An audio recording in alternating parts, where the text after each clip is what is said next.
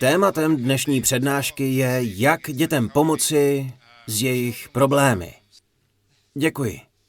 Takže jak dětem s problémy pomoci? Jedním z důležitých aspektů buddhismu a důvodem, proč se tak mohutně rozvíjí v mnoha zemích, je způsob, jakým lze toto starodávné učení využít k řešení každodenních problémů. Jak asi víte, Buddha učil o tom, jak v životě překonávat utrpení a různé problémy.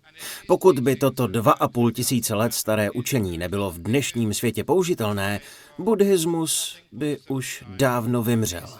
Avšak důvodem, proč se buddhismus dnes tak mohutně šíří, je to, že metody, které Buddha objevil a jež se vyučují po mnohá staletí, ve skutečnosti skvěle pomáhají zvládat veškeré problémy našeho života. Já jsem už během svého mnižského života přednášel o nejrozmanitějších tématech. Jednou jsem dokonce vystupoval v rozhlasovém pořadu v Perthu a než jsem přišel do studia, vůbec jsem netušil, že tématem toho pořadu byly věci pouze pro dospělé.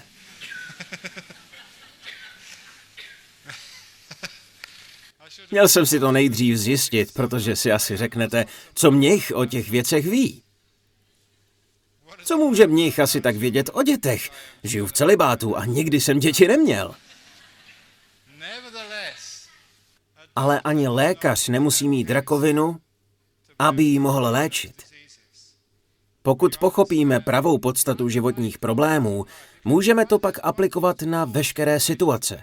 Dnes večer tedy využijeme této skvělé metody k tomu, abychom pochopili, jak jednat s dětmi. Kdo z vás má děti, ví, že mohou být velkým zdrojem štěstí, velkým zdrojem hrdosti, ale někdy také zdrojem velkého utrpení a starostí. Takže doufám, že dnes večer vám pomohu vaše utrpení zmírnit a budeme mít více důvodů být na své děti pišní. Můžeme si všimnout, že děti, když vyrůstají, jsou jako citlivé mladé rostlinky, jako malé stromečky ve vaší zahrádce. Jsou velmi křehké a někdy si ani neuvědomíme, jak snadno jim můžeme ublížit. Proto součástí našeho přístupu k dětem, o které máme pečovat, by měla být co největší citlivost. Tato citlivost je velmi důležitá, protože děti někdy potřebují ukáznit, jindy potřebují odpustit a někdy potřebují jen péči, lásku, přijetí. Někdy potřebují pochválit, jindy zase vynadat. Vzpomínám si, jak jsem jel v Perthu autobusem a poslouchal rozhovor dětí, když jeli ze školy. Poslouchal jsem, o čem se ty děti baví. A slyšel, jak zejména teenageři celou cestu kritizují jeden druhého. Jedna dívka říkala druhé, podívej se, jak máš velký nos. Jo, ale ty máš zas velké uši. A ty tvoje beďary. A co tvoje ošklivé vlasy? Kluci, to samé. Když posloucháte, jak ty děti spolu mluví, mají to, čemu v buddhismu říkáme, mysl, která neustále hledá chyby. Naše školství takovéto hledání chyb jen podporuje. Je to součástí vzdělávání. Učíme se, jak stále hledat v životě chyby a tyto chyby pak napravovat. Bohužel je to potom tak, že během vzdělávání, podobně jako v životě, mluvíme s člověkem jen proto, abychom mu řekli, že je něco špatně. Z toho plyne, že našim dětem často chybí povzbuzení. Když mluvíte se svými dětmi, kolikrát s nimi mluvíte proto, abyste jim řekli, že dělají něco špatně? A kolikrát jim řeknete, že dělají něco správně? Budete-li si všímat toho, jak s dětmi mluvíte, zjistíte, že většinou jim říkáte, co dělají špatně, co by měli dělat lépe, že musí víc pracovat, že se musí více snažit, že nesmí trávit příliš času o videoher, že musí něco udělat. Děti od vás převážně slyší jen stížnosti.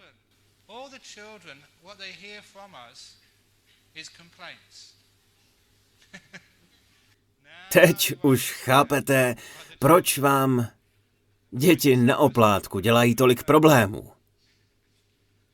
V buddhismu máme velmi důležitý zákon a ten se nazývá zákon karmy. Takže pokud vám děti působí utrpení, je to nejspíš i vaše vina.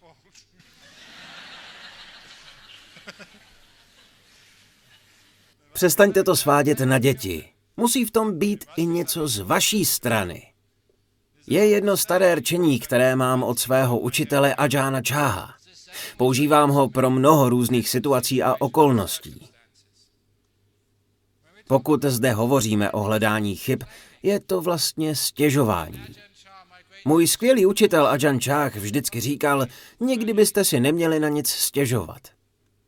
Říkal, že stěžovat si nebo hledat chybu u druhých je jako mít svědění na zadku a přitom se drbat na hlavě. Doufám, že význam tohoto velmi hlubokého rčení chápete. Svědí-li vás zadek a přitom se drbete na hlavě, získáte dvojí svrbění za cenu jednoho. Drbete se na špatném místě.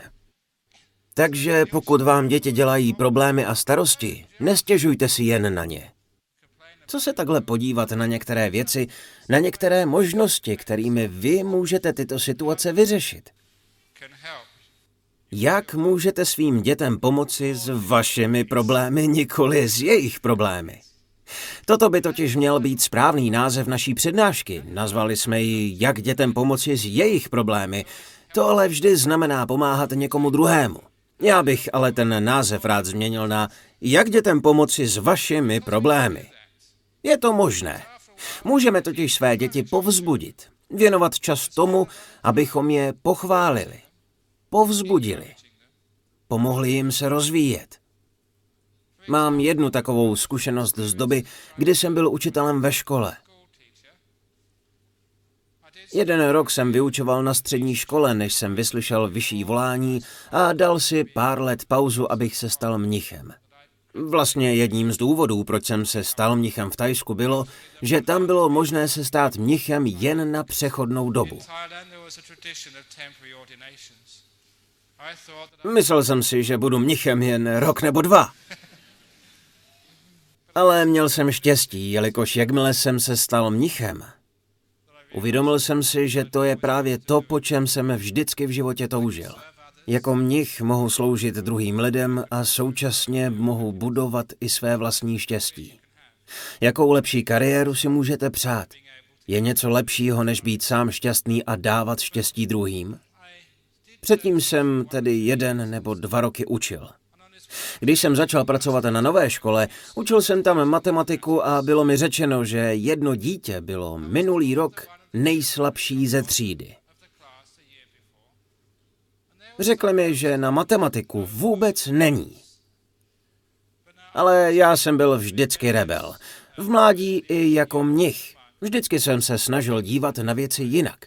Snažil jsem se objevit v životě jinou cestu k úspěchu. Namísto, abych kráčel po vyšlapaných cestách, vždy jsem se snažil najít nové cesty, pokud to šlo. Takže jsem se nehodlal smířit s tím, že tento chlapec není dobrý v matematice. Rozhodl jsem se udělat malý experiment. Celý rok během výuky matematiky jsem věnoval tomuto chlapci po vyučování nějaký čas. Chodil jsem za ním po hodině a ptal se ho, zda rozumí, vždy jsem s ním strávil pár minut navíc. Povzbuzoval jsem ho, když se mu něco povedlo. Vždycky jsem ho pochválil a řekl mu, výborně, udělal si to skvěle, aby všechno pochopil. Souhlasím, že vůči ostatním dětem ve třídě to mohlo být nespravedlivé, protože jsem věnoval zvláštní pozornost jen tomuto chlapci. Víte ale, co se stalo na konci roku? Tento chlapec byl nakonec ve třídě nejlepší. To mě přesvědčilo, stejně jako se snažím teď ukázat vám, že nic takového jako žák slabý v matematice neexistuje. Stejně jako dítě slabé v angličtině. Je to jen tím, že děti někdy tomu, že nejsou dost dobré, uvěří. Kvůli tomu, že mají špatné známky, že někdo kritizuje, že jim rodiče a učitelé říkají, že nejsou k ničemu. Oni tomu uvěří a proto jsou pak slabé. Děti bychom měli vést tak, jako já vedu mladé mnichy v našem klášteře. Když za mnou přijdou a řeknou, že nejsou v meditaci dobří. Já tomu nevěřím. Raději jim věnuji více péče a oni jsou pak lepší než já. Chápete, co tím chci říct? Že děti potřebují povzbudit. Nikdy bychom jim neměli říkat, že něco nedokážou. Někteří lidé u nás v klášteře říkají, já jsem jenom like, já osvícení dosáhnout nemůžu. Medituji už mnoho let a pořád nemůžu být v klidu. Já na to odpovídám, že toto není správný způsob, jak věci v buddhismu pojmenováváme. Není to tak, že bychom nemohli, jen se vám to zatím nepovedlo. Budoucnost je totiž nejistá. Je úžasné, jak můžeme s dostatečnou péčí a povzbuzováním děti změnit a umožnit jim, stejně jako i sobě nebo svým přátelům, dosáhnout cílů, o kterých si většina lidí myslí, že jsou absolutně nemožné. Stačí jen děti dostatečně povzbudit. Takže jedním z úkolů, ke kterému bych vás tady dnes chtěl povzbudit, je povzbuzovat své děti. Kdykoliv se jim daří ve škole, kdykoliv udělají domácí úkol, kdykoliv udělají něco, co si přejete, aby se v jejich životě rozvíjelo. Prosím, pochvalte je a povzbuďte, aby cítili, že na to mají. Budou-li mít sebedůvěru, bude se jim dařit ve škole i na univerzitě. Často se stává, že některé děti tvrdě pracují a pilně se učí. Když pak ale přijdou zkoušky, bojí se a nedaří se jim. Někdy dokonce propadnou, a to jenom kvůli strachu. Jak dobře ví každý sportovní trenér, nezáleží na tom, jak dobrý je váš soupeř. Když svému týmu budete neustále opakovat, že zítra prohrají, že určitě prohrají, že nemůžou vyhrát, Takového trenéra by brzy vyhodili. Představte si, že jste trenéři svých dětí. Zasloužili byste vyhodit? Povzbuzujete dost své děti? Dodáváte jim sebedůvěru, aby dokázali čelit životním zkouškám? Pokud myslíme pozitivně, můžeme pak děti dobře povzbuzovat. Vždy jim můžete říct, že to zvládnou. Často máme představu, že zkoušky a testy, které děti dělají, musí provázet velký stres. Já se u nás v Perthu vždy snažím dětem před zkouškami dodat sebedůvěru. Před několika lety přišla jedna mladá dáma, kterou čekali zkoušky na univerzitě a požádala mnichy o modlitbu za úspěch u zkoušky. Modlitby ale mají jen velmi malou moc na to, aby vám pomohli zkoušku složit. Jinak by to bylo velmi nespravedlivé, že ano? Kdybych se modlil za vaše dítě, ono dostalo dobrou známku a rozneslo se to, už nikdy bych nemohl přijet sem a přednášet. Musel bych se stále jen modlit za všechny ostatní děti v Singapuru.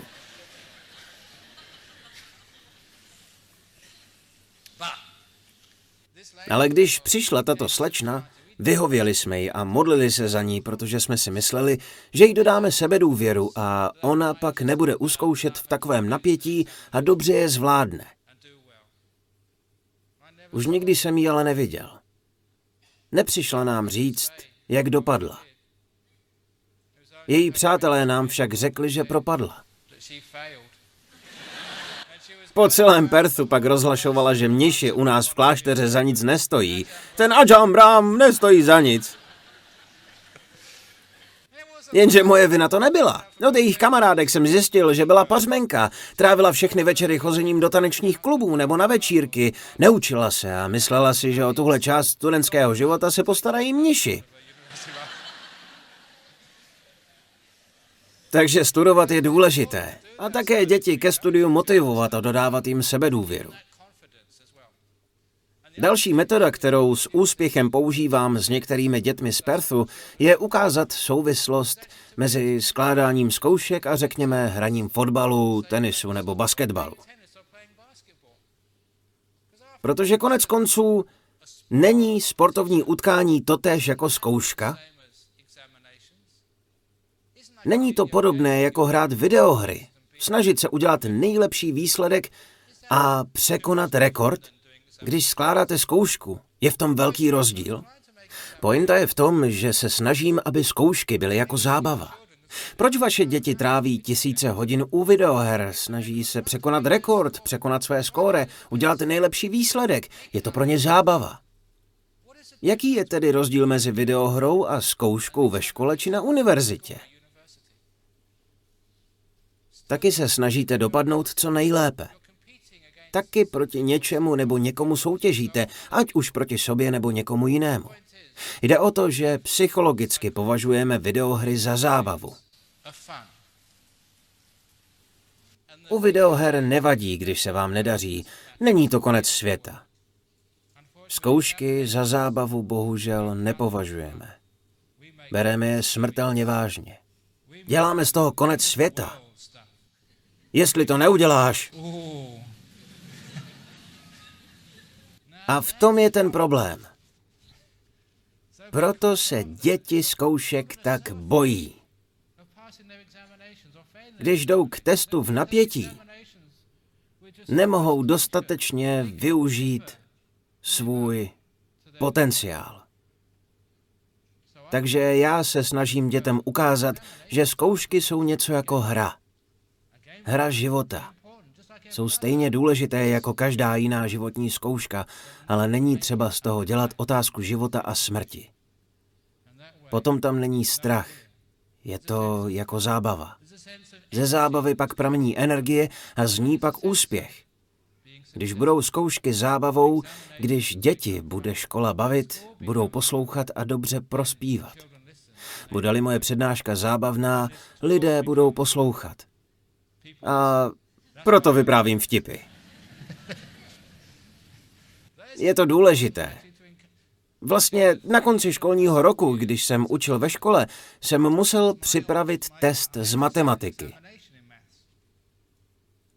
A jelikož jsem Ajan Brám, vpašoval jsem do zkušebního testu vtip.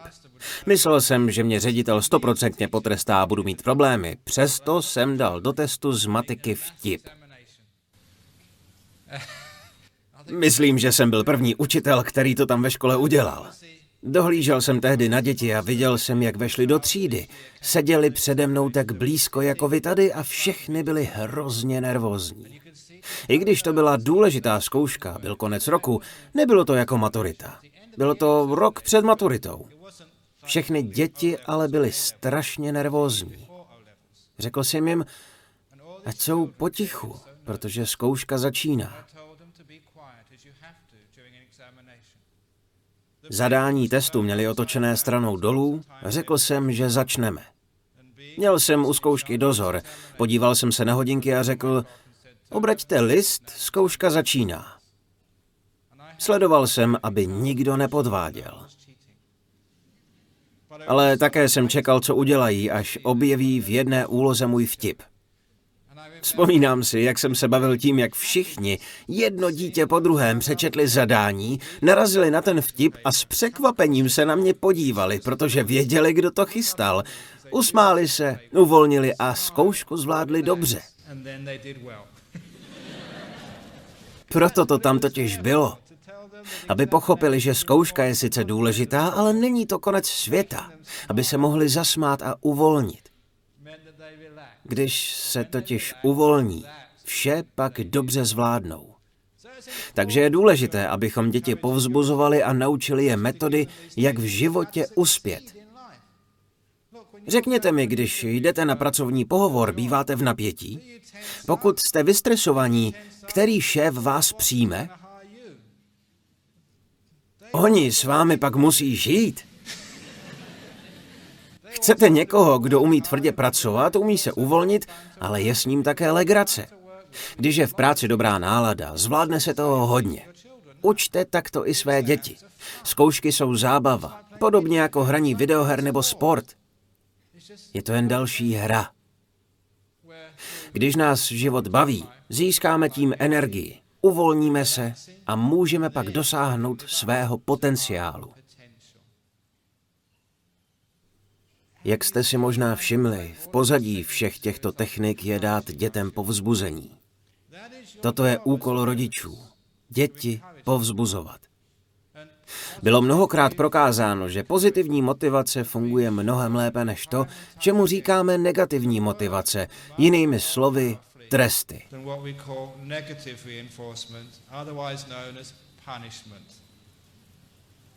Někdy nemáme na výběr. Ale v psychologii vzdělávání bylo prokázáno, stejně jako dvěma a půl tisíci lety v buddhismu, že pozitivní motivace je mimořádně mocná. Co myslím pozitivní motivací? Děti povzbuzovat, chválit, budovat jejich sebedůvěru. Když chcete, aby se naučili nějakou tělesnou nebo duševní aktivitu, chvalte je a povzbuzujte. Dětem se líbí, když je povzbudíte a pochválíte. Chtějí být milovány, touží po vaší lásce a chtějí jí více. Aby dostali více lásky a pozornosti, budou pak činnosti, které chválíte, opakovat. Toto je vlastně jiný způsob, jak děti povzbudit. Sledujte, co dělají a pochvalte je. Povzbuďte. Já to znám, protože v psychologii vzdělávání a také jako mnich jsem to viděl mnohokrát. Vždycky vyhledávám články, které potvrzují to, co vím z vlastní mysli a ze svého chápání psychologie. Byla skupina dětí, myslím, že někde v Evropě, které trpěly poruchami příjmu potravy. Byla to vzácná, ale hrozná nemoc, kdy děti nebyly schopné udržet v sobě žádné jídlo a začaly ho po několika vteřinách zvracet. Vyzkoušeli mnoho léků, ale nic nezabíralo tak dobře, jako v jedné malé skupině, kde tento problém vyřešili následovně. Vytvořili skupinu dětí s rodiči a zdravotníky a kdykoliv některé dítě udrželo jídlo více než 10 vteřin, rodiče a sestry to začali oslavovat. Pustili dítěti jeho oblíbenou hudbu. Nasadili si legrační čepice, tančili a zpívali a to dítě bylo středem pozornosti. Zjistili, že tyto děti pak byly schopné v sobě udržet jídlo déle. Nakonec se úplně uzdravili. Stačilo jim povzbuzení. Pocit, že někomu dělají radost. To doslova přeprogramovalo jejich nervový systém a povzbudilo je, aby byli lepšími, dobrými a zdravějšími lidmi.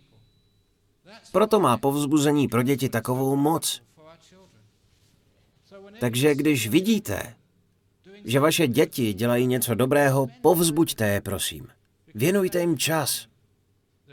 Protože pak se budou rozvíjet ty vlastnosti, které chceme u dětí vidět. Já jsem měl velké štěstí, že jsem vyrůstal s otcem, který mě povzbuzoval. Něco vám o svém otci povím. Můj otec se narodil v Liverpoolu. Pocházel z velmi chudé rodiny. Nikdy jsem nepoznal jeho otce. Můj dědeček zemřel během druhé světové války. Nicméně můj otec o mém dědečkovi moc pěkně nemluvil. Ve skutečnosti ho nenáviděl. Protože můj otec byl obětí toho, čemu dnes říkáme domácí násilí. Jeho otec byl instalatér, prostý člověk. Každý večer chodil domů opilý. Bez jakéhokoliv důvodu vytáhl opasek, zmlátil děti a pak zmlátil svou vlastní ženu, matku mého otce. Mého otce to silně ovlivnilo.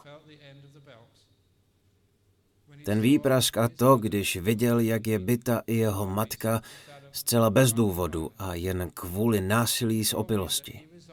Řekl mi, že už jako malé dítě učinil předsevzetí, že pokud to přežije, ožení se a bude mít někdy děti, nikdy, opravdu nikdy je nebude takto trestat. Můj otec nebyl nikdy tím, kdo nás trestal. Nikdy nás nebyl. Trestala nás matka. Párkrát se stalo, že bych si trest i zasloužil, ale můj otec to neudělal. Když jsem to viděl, uvědomil jsem si, že pokud bych udělal něco špatného, zklamu svého otce. Kvůli tomu jsem se snažil, abych takové věci nikdy nedělal. Byla to zvláštní psychologie. Můj otec mě netrestal. Nebál jsem se ho. Respektoval jsem ho. Vážil jsem si ho opravdu moc. Když jsem vyrůstal v Londýně na přelomu 60. a 70. let, předtím, než jsem se stal mnichem, mnoho z mých kamarádů začalo brát drogy. To je jeden z problémů, které dnes máme s dětmi všude na světě. Nejen na západě, ale i v Singapuru. Jedním z důvodů, proč jsem se nezapletl do drog, byla úcta k mému milujícímu, pečujícímu otci. Nechtěl jsem mu ublížit. V žádném případě jsem nechtěl dopustit, aby se za mě musel stydět, nebo kvůli mě trpěl, když mi tolik důvěřoval. Toto je jiný způsob řešení problémů. Byl pro mě příkladem lásky a péče a proto jsem takovému člověku za žádných okolností nechtěl ublížit. Byla to pozitivní motivace, která ze mě udělala toho, kým jsem. A toho příkladu si vážím. Dokonce v našem klášteru v Perthu. Když některý mnich udělá chybu, jaký myslíte, že dostane u nás v klášteře trest? Náš klášter je velmi přísný. Když některý mnich udělá chybu, nebo třeba když chybu udělá mladý anagarika, například jeden anagarika ze Singapuru. Anagarika je člověk v naší tradici během prvního roku v klášteře. On byl u nás jen asi dva nebo tři týdny a naboural nám auto.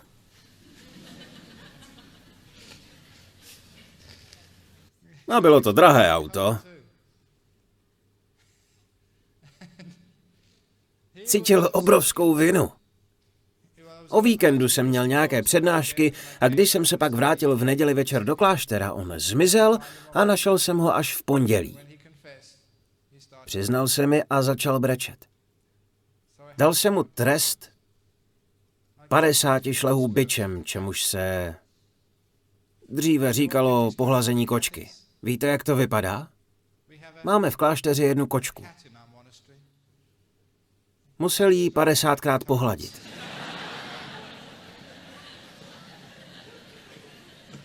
Tomu říkáme 50 pohlazení kočky. Chtěl trest, protože nechápal, co znamená soucit. Proto musel 50krát hladit kočku, aby se naučil soucitu a odpuštění. Všichni děláme chyby. Ale použijeme-li na místo trestu soucit, je úžasné, co se stane. On čekal, že dostane trest. Přijel totiž ze Singapuru.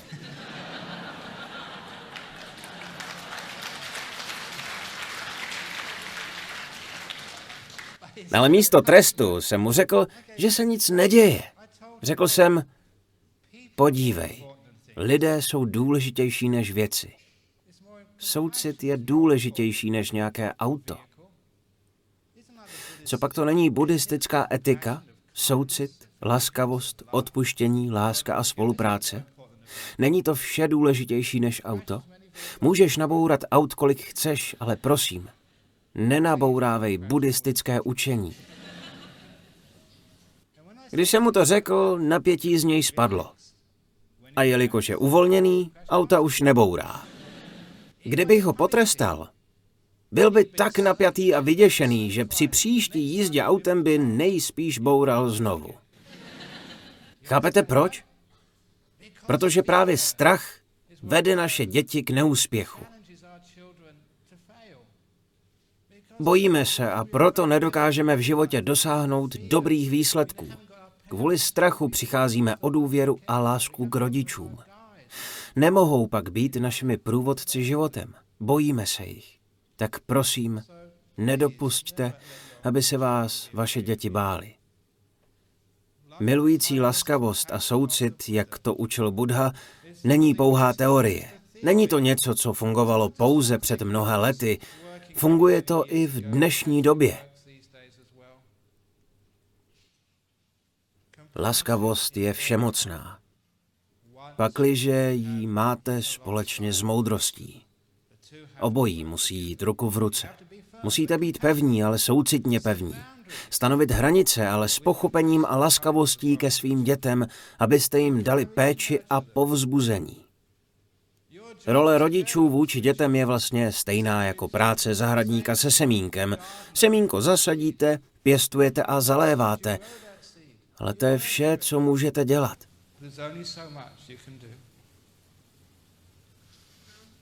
Všichni chceme, aby naše děti byly nejlepší. Kolik lidí ale ve třídě se 30 žáky může být nejlepší? Je zvláštní, jak nám někdy chybí moudrost, když chceme být laskaví. Dám vám teď malý test. Kolik z vás, ale buďte prosím upřímní a zvedněte pak ruku. Upřímně, kolik z vás si o sobě myslí, že jste nadprůměrně inteligentní? Zvedněte ruku, kdo si myslíte, že jste nadprůměrně inteligentní. Všichni, že ano.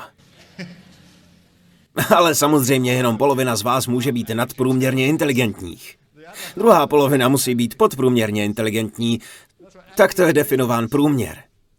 Takže vidíte, jak popíráme realitu života. Realita života je taková, že každé dítě nemůže být nejlepší ve třídě, jen jedno. Ne každé může letět do vesmíru, ne každé může být lékařem nebo právníkem, ale každý se může stát mnichem.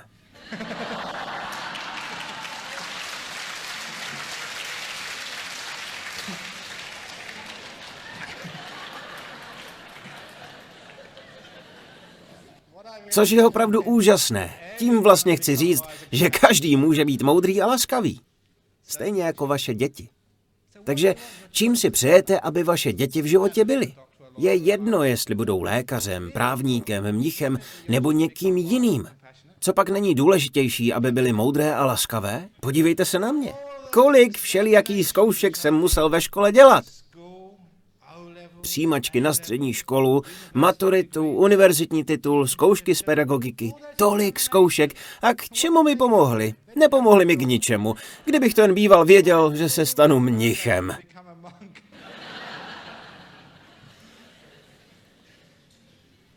Takže jde o to, že někdy jen kvůli tomu, že děti něco nedokážou.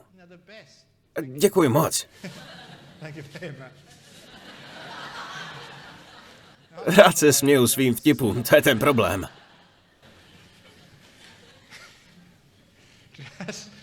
Jen proto, že vaše děti nezvládnou všechno nejlépe, ještě neznamená, že jsou neschopné.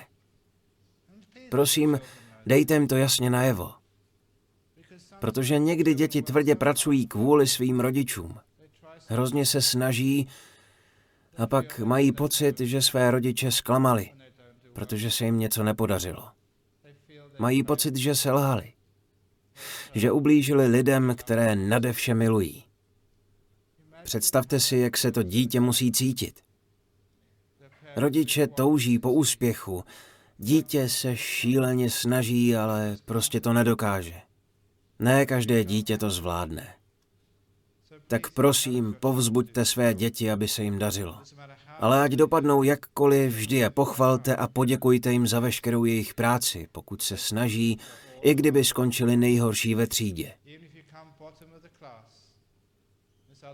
Vyprávím ještě jeden příběh z doby, kdy jsem byl učitelem. Ten kluk, který byl rok předtím nejhorší, byl teď nejlepší, ale teď tam byl jiný chlapec, který byl po závěrečné zkoušce nejhorší. Někdo totiž musí být nejhorší. Když se rozdávaly výsledky, děti napjatě čekali. Některé, že dopadnou dobře, jiné s obavami, co zase pokazili. Víte, jaké to je, když rozdáváte výsledky. Když tento žák zjistil, že je nejhorší ze třídy, byl velmi nešťastný. Strašně se bál, že bude muset přinést domů vysvědčení a ukázat je rodičům.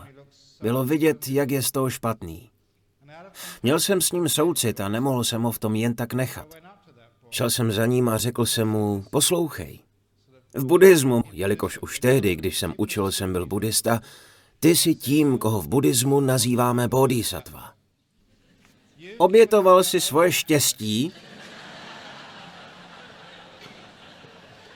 ve prospěch druhých. Vzal si na sebe tu hroznou roli být nejhorší ve třídě, aby to nemusel být nikdo jiný. Ty jsi vlastně hrdina, tolik si obětoval.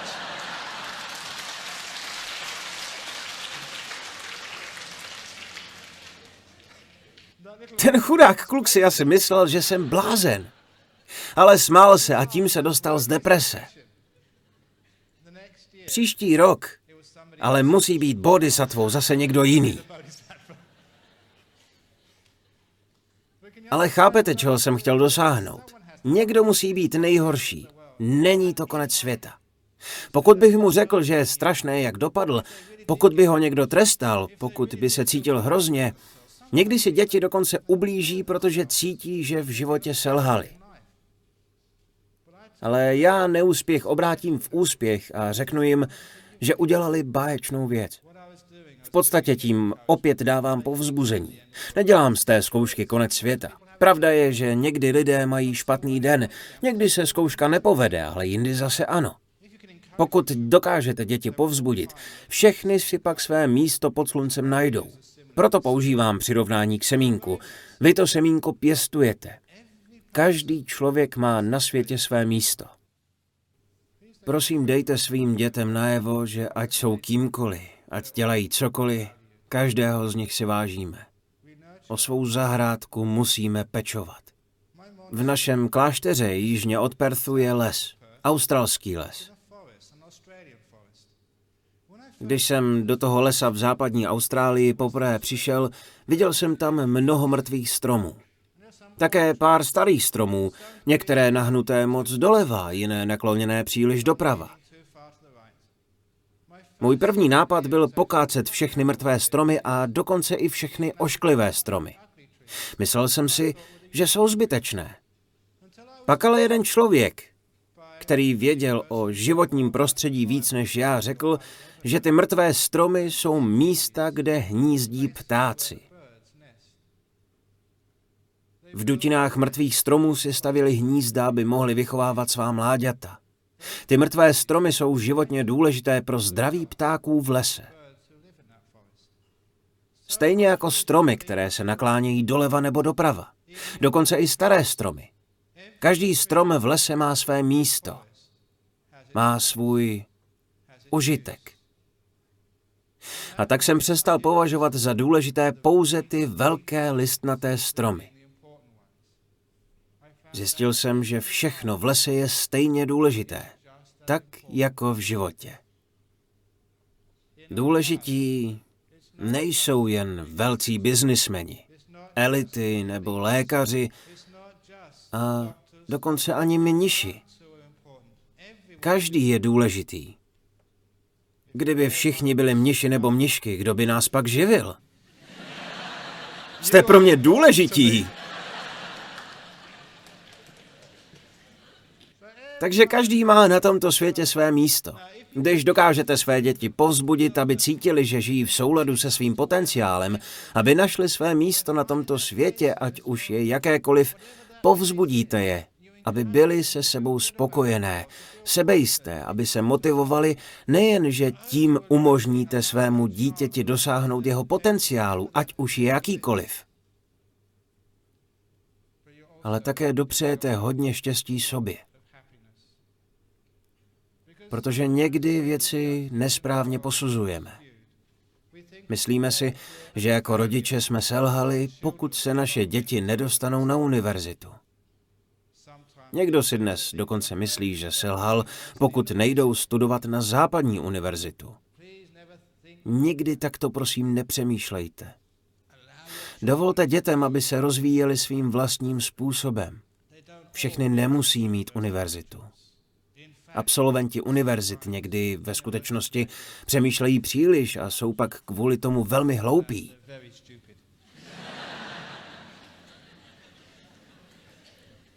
Kolikrát se už stalo, že přišli takzvaní experti a udělali na světě jen velký zmatek.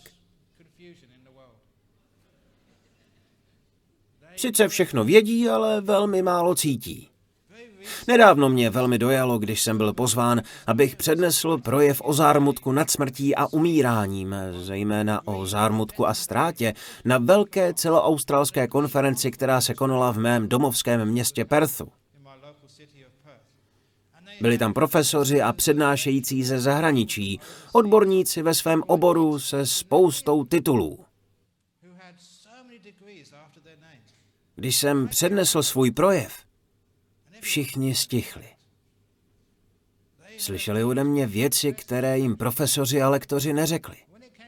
Když přišli na řadu dotazy, seděl vedle mě jeden velmi slavný profesor.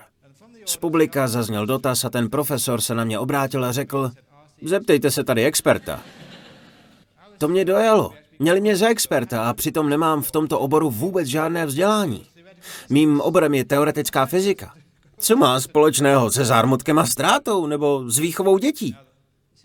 Je zajímavé, že se mě na to někdo zrovna dneska ptal.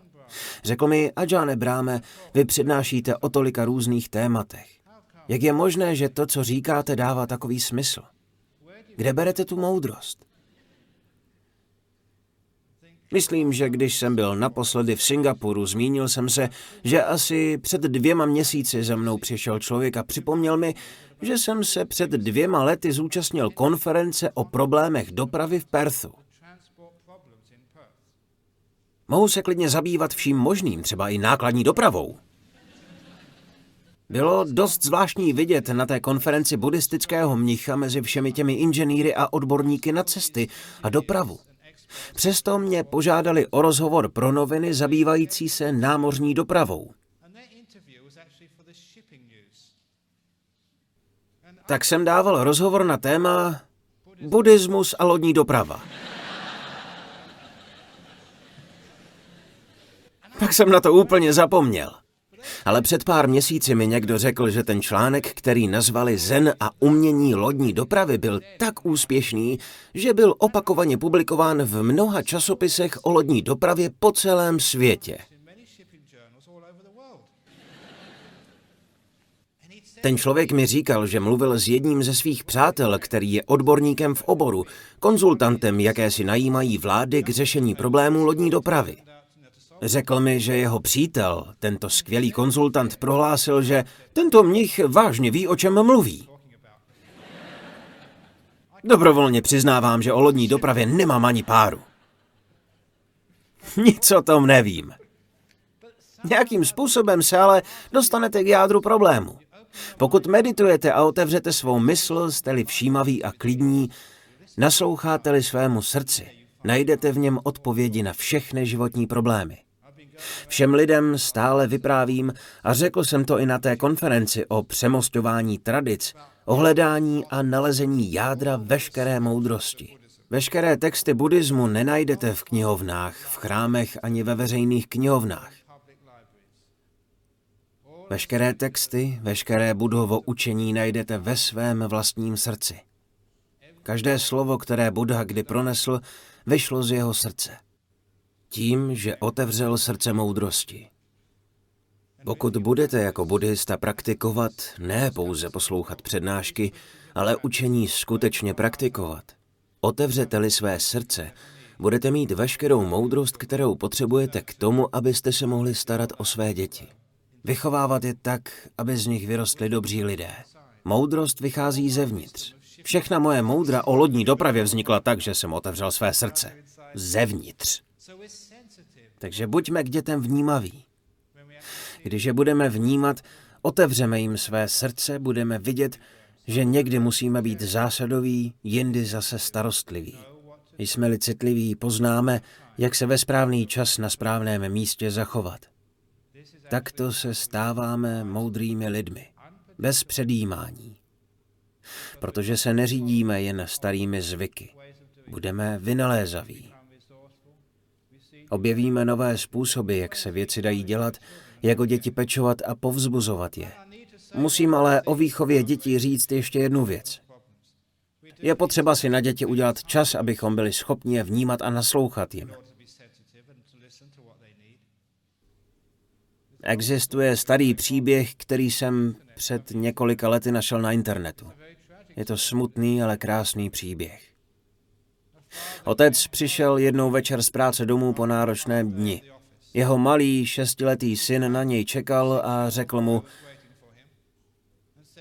Tati, kolik vyděláváš v práci za hodinu?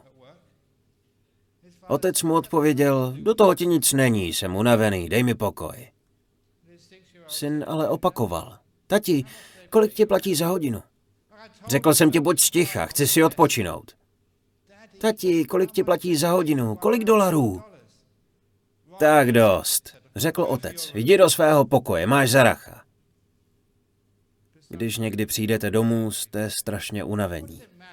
Co dítěti do toho, kolik vyděláváte? Není to jeho věc. Takže otec poslal dítě do pokoje. Asi po půl hodině, když si odpočinul, si začal vyčítat, že se choval ke svému synovi nespravedlivě a moc přísně. Rozhodl se, že za klukem půjde a omluví se mu. Přišel k synovi do pokoje, opatrně otevřel dveře a řekl, podívej, byl jsem moc unavený. Měl jsem moc náročný den v práci. Promiň, že jsem na tebe křičel. Jestli to opravdu chceš vědět, i když nechápu proč, tak dostávám 20 dolarů za hodinu. Syn se usmál a řekl, tati, mohl bys mi prosím půjčit 10 dolarů? A otec řekl, cože? Jelikož však syna naštval už jednou, tentokrát se ovládl a řekl mu. Podívej, nevím, na co chceš 10 dolarů, ale tady je máš. Vytáhl z peněženky 10 dolarů a dal je synovi. Syn se usmál, sáhl pod polštář a vytáhl další bankovky a mince, také v hodnotě 10 dolarů a řekl. Tati, tady mám 20 dolarů. Mohl bych si prosím koupit hodinu tvého času? Chápete poselství toho příběhu? Ten malý kluk nikdy neměl pozornost svého otce a tak se pomyslel, že mu musí zaplatit 20 dolarů za to, aby získal hodinu jeho času. Jak pravdivá, ale smutná obžaloba naší společnosti.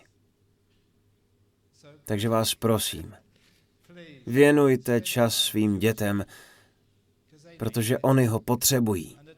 Čas, který dětem věnujete, je dobře strávený.